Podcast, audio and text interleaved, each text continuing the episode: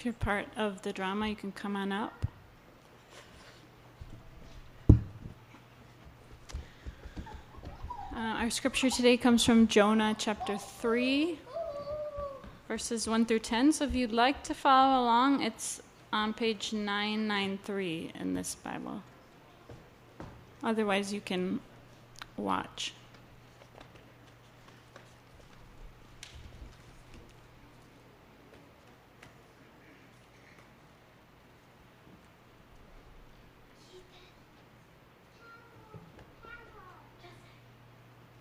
This is from Jonah chapter 3, 1 through 10.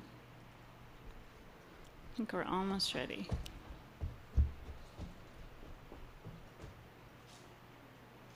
All right.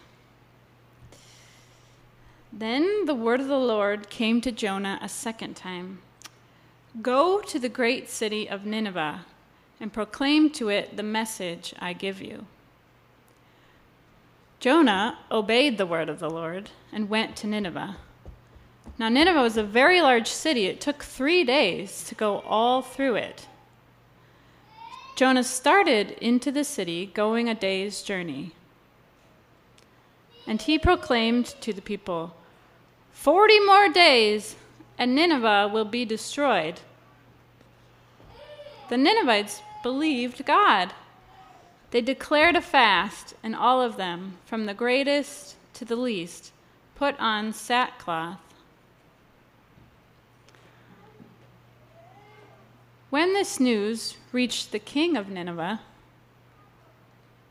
he rose from his throne, took off his royal robes, covered himself with sackcloth,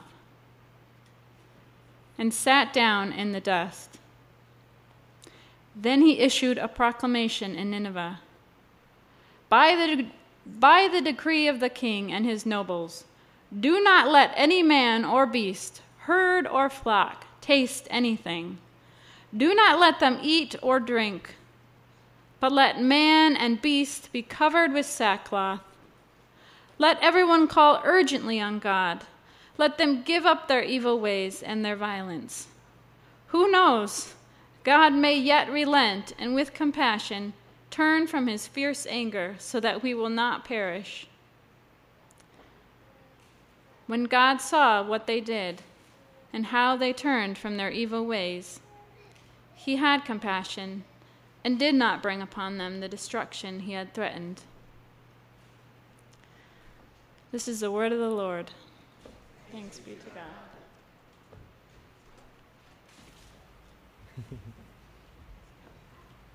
Thanks, guys.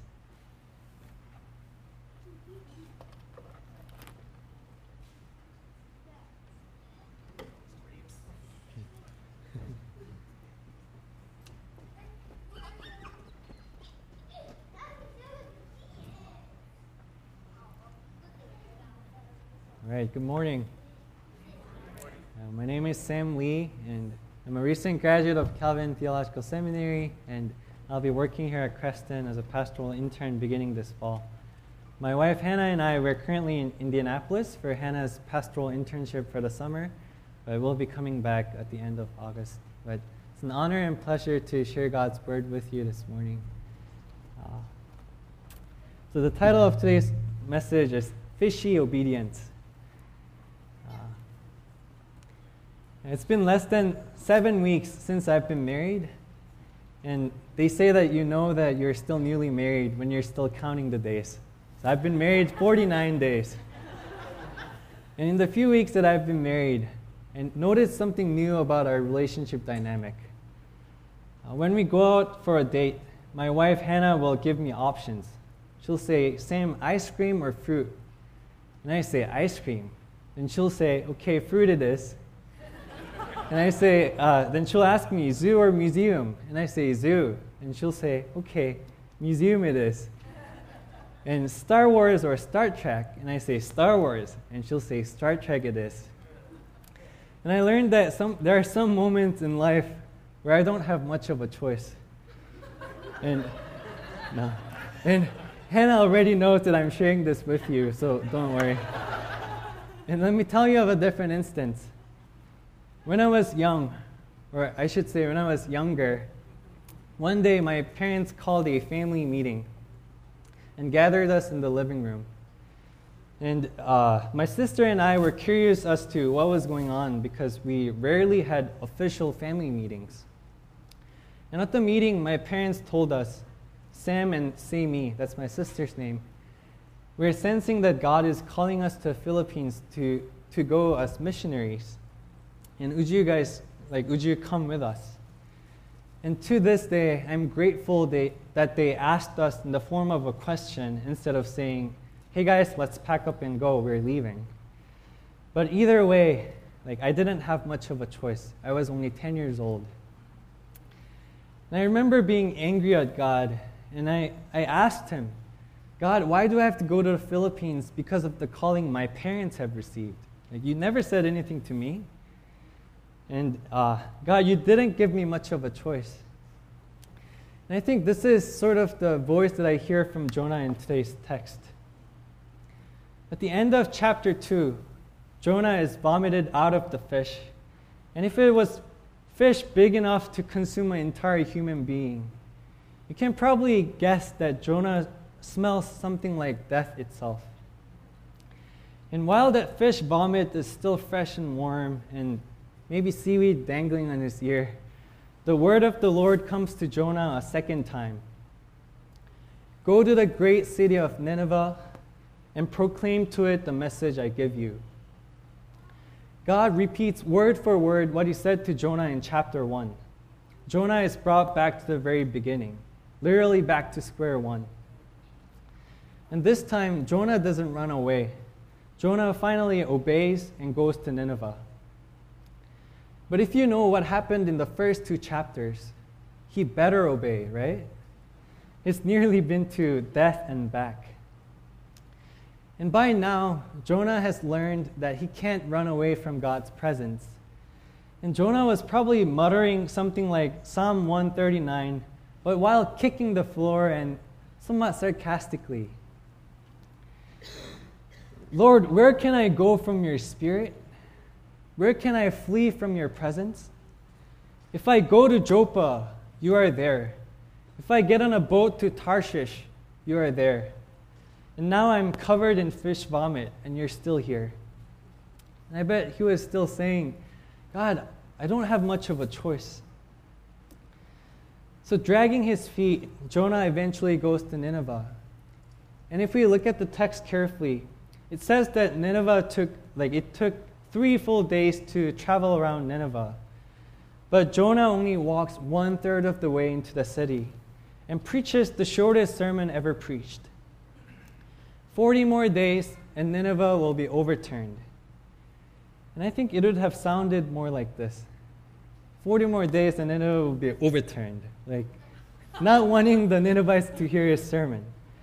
It's only five words in Hebrew, and his heart was clearly not in his work. There is no mention of God, no mention of sin, no mention of repentance, just proclamation of judgment. And the last word overturned in Jonah's sermon, where it's hapak in Hebrew, means to be destroyed. It's the same word used in the destruction of Sodom and Gomorrah, the city that was destroyed for its wickedness. And Jonah hoped for Nineveh to be destroyed like Sodom and Gomorrah. Jonah obeys, but he didn't like what God told him to do. In Jonah's eyes, the Ninevites deserved to be destroyed. They deserved it. If you remember Pastor Sean's sermon on Jonah chapter 1 a couple weeks ago, uh, maybe I should ask a question here. Nineveh was a capital city of which country or which nation? Assyria. That's right. The Ninevites and the Assyrians were like cruel people, ruthless people who murdered Jonah's own people. They burned their home, they took their land, and they killed perhaps their family and the people that they love. The nation, entire nation of Israel has been wiped out by the Ninevites, by, by the Assyrians. And Nineveh was a place that made Jonah and people of Israel's blood boil. Of course, Jonah doesn't want them to live, he doesn't want them to repent. The Ninevites don't deserve a second chance. And oftentimes, when we read a story or watch a movie, we like to identify ourselves with the hero or the underdog of the story who comes out strong at the end. But not this one. Like Jonah doesn't seem like a very good prophet. And if you know how he acts in the next chapter, he doesn't seem like a very good person either. I mean, he eventually obeys, but he is reluctant, less than half hearted, and even resistant in his obedience. And we don't want to see ourselves in a character like that. But I think this story is closer to our own than we want to admit. Jonah is not a freak, he's one of us. Yes, Jonah is reluctant, less than half hearted, and even resistant in his obedience to go to Nineveh. But if we think about it, I think he had good reasons. It wasn't like he was commanded to preach to his own people, he was commanded to preach to his nation's enemy. And I think oftentimes this is true of our lives too. Like we're not resistant for the sake of resistance. We're not disobedient for the sake of disobedience. I think we often have good reasons. You know, I, I like people, and I generally wish and try to work for the well being of others. And I think God's grace should go everywhere in the world, but not Nineveh. There are just some people, just some, whom I'm not so sure of. A contemporary comparison of Nineveh that I can think of is ISIS, the extremist Islamic terrorist group who kill like innocent lives, and we hear about them on the TV, on the news. If God comes to you today and tells you Go to ISIS and preach the gospel to them. How many of us will say, Here I am, Lord, send me? Wouldn't, wouldn't we also be reluctant and even resistant in our obedience? We would say, like, no, no, no, God. Like, forget about your mercy. Give them your justice. And I think without having to go that far, there are just some people just some, whom we are not so sure. If you've been watching the news, those Republicans, those Democrats, those people who shout Blue Lives Matter or All Lives Matter, or those people who shout Black Lives Matter. And if you are paying attention to Synod this year, for some of you, it might even be those who seem to support same sex relationship and and those who don't seem to support them. And I'm not trying to argue for one or the other. I'm just trying to make a case that, like, no matter where you stand on the issue, if you have to go and talk to the person on the other side of where you stand, there's certain, there's certain reluctance and even resistance that comes up from our gut. Or imagine someone like who has hurt you or made your life miserable. Like not just for yourself, but for your for your family, for your loved ones, for your friends. Like there's also a gut reaction that like comes deep from within us. And perhaps we're not eagerly like like licking our lips waiting for their destruction. But we wouldn't be too joyful either if they were to come and join us. Uh, Krista is a single mom who lives in a mobile home with her nine year old son, Jaden. And Krista had Jaden with her boyfriend, Daniel, when she was in college. But he wanted nothing to do with her nor his son. And Daniel had a drug addiction. And when Jaden was about four years old, he left Krista and his son. And Krista was deeply hurt and hated Daniel for leaving her and her son. but she thought that this might be better for them in the long run. A few months ago, it was Jaden's birthday. And when Krista asked Jaden like what he wanted for his birthday, he gave her a disturbing answer. I want to see my dad and spend the day with him. And at that moment, Krista felt a rush of anger and sense of betrayal towards her son. Daniel was her Nineveh. Daniel was their Nineveh who deserved punishment, not mercy. How could Jaden possibly want to reconnect with his dad? Didn't he know what his father had done to them? She wasn't very happy with what Jaden wanted, and she had every reason to do so. Perhaps Daniel doesn't deserve a second chance. Perhaps ISIS and those people who stand on the other side of where we stand don't deserve a second chance. Perhaps those people who have hurt us and the people that we love do not deserve a second chance. God, forget about your mercy, bring about your justice. And Jonah thought the same. In Jonah's eyes, the Ninevites didn't deserve a second chance, they deserved to be destroyed.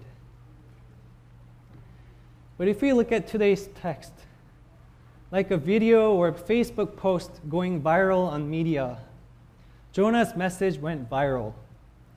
It swept through all of Nineveh, and his message even reached the ear of the king. And although Jonah went only one third of the way into the city, Although his sermon was somewhat vague and short, although Jonah n- never mentioned Nineveh's sin or God, verse 5 of today's text tells us that the Ninevites believed God. Like kids raising hands in their spelling bee, as soon as they heard Jonah speak, the Ninevites were like, Me, me, me, I repent, we repent. Like the king and the cabinet of Nineveh declare a national day of repentance. From the king even to the animals, they fasted from food and water, and they covered themselves in sackcloth. They put an end to their weapon production. They stopped their terror attacks and stopped taking people hostages. And they made peace with their neighbors. And in every respect, they, they turned from their evil ways and violence and they prayed to God for mercy. And after seeing all of this, in verse 10, we are told that God relents and withholds the destruction of Nineveh. Jonah proclaimed, 40 more days and Nineveh will be overturned. And I mentioned earlier that the word overturned or hapak in Hebrew is the same word used in the destruction of Sodom and Gomorrah. However, this word hapak also could mean to be transformed. And Jonah probably preached this message using the first meaning of the word, for Nineveh to be destroyed. But God used it for the second meaning, for the transformation of the entire city of Nineveh. Despite Jonah's reluctant and resistant obedience to go to Nineveh, God brings about his mercy to Nineveh. God uses Jonah as a witness in his work of transforming an entire city of their wicked ways and violence. And with a five word sermon, Jonah has accomplished more than any other prophets put together. He has, the conver- he has converted the biggest city, the, ca- the capital city of his enemy's empire. But he fails to see what God does through him. In fact, he doesn't like, he, he doesn't like what he sees. In, chapters, in chapter 4, as we'll see next week, Jonah gets pretty upset. In fact, he's so mad that he would rather die. And if we look at chapter 1, 2, and 3, Jonah himself received mercy and deliverance from God. but he doesn't want it for Nineveh. Brothers and sisters in Christ, I think this is hard to swallow, but I think the grace in today's text is found in the fact that God's will will come in this world and his redemption will reach all things, whether our heart is in it or not. God's kingdom will come with or without us. And the question is how much do we want to experience and participate in the abundance and the blessing of God and of His mercy? For a few weeks, Krista couldn't get over the fact that Jaden wanted to see his father on his birthday. Daniel was their Nineveh who deserved punishment, not mercy. But because Krista loves her son, she eventually gave in to Jaden's request, gave Daniel a call, and visited, visited him with Jaden on his birthday. And when Krista came to church on Sunday, she shared with the congregation all that had happened and said that Jaden had a great time and that Daniel was doing well. And at the end, she asked that the congregation would pray for Daniel that he would continue to do well.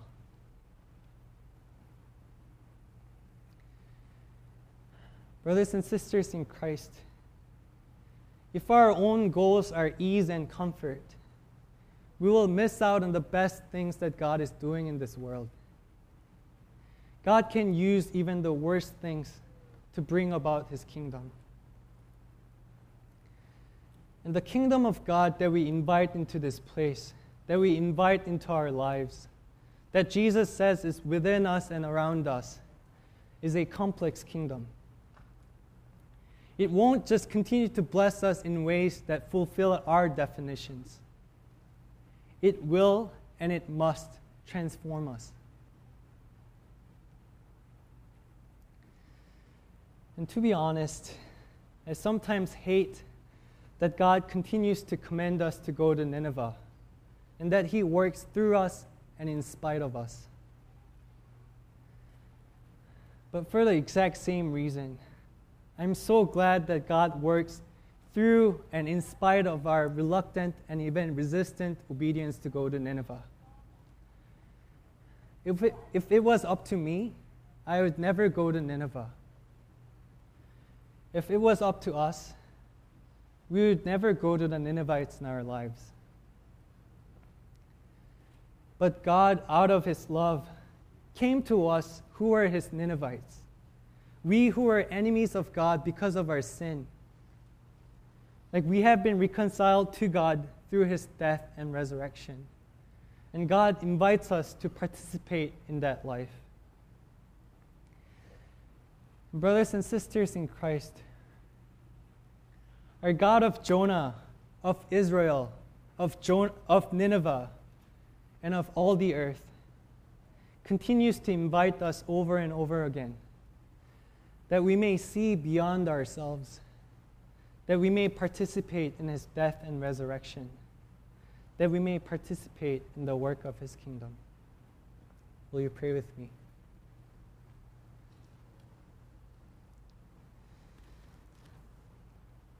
Father, like Jonah, our obedience is often reluctant and even resistant, and so is our heart. And Father, we pray we pray that we would be receptive to your mercy, not just for ourselves, but also for the Ninevites in our lives. Heal us of our hurt. Heal us of our greed. And save us from our selfishness.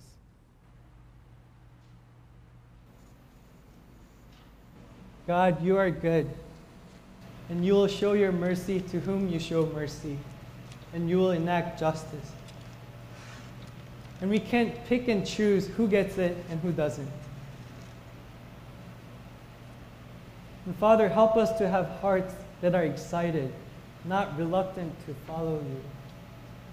that we would have the eyes to see where you're working and what it is and what it is that you want to share with us.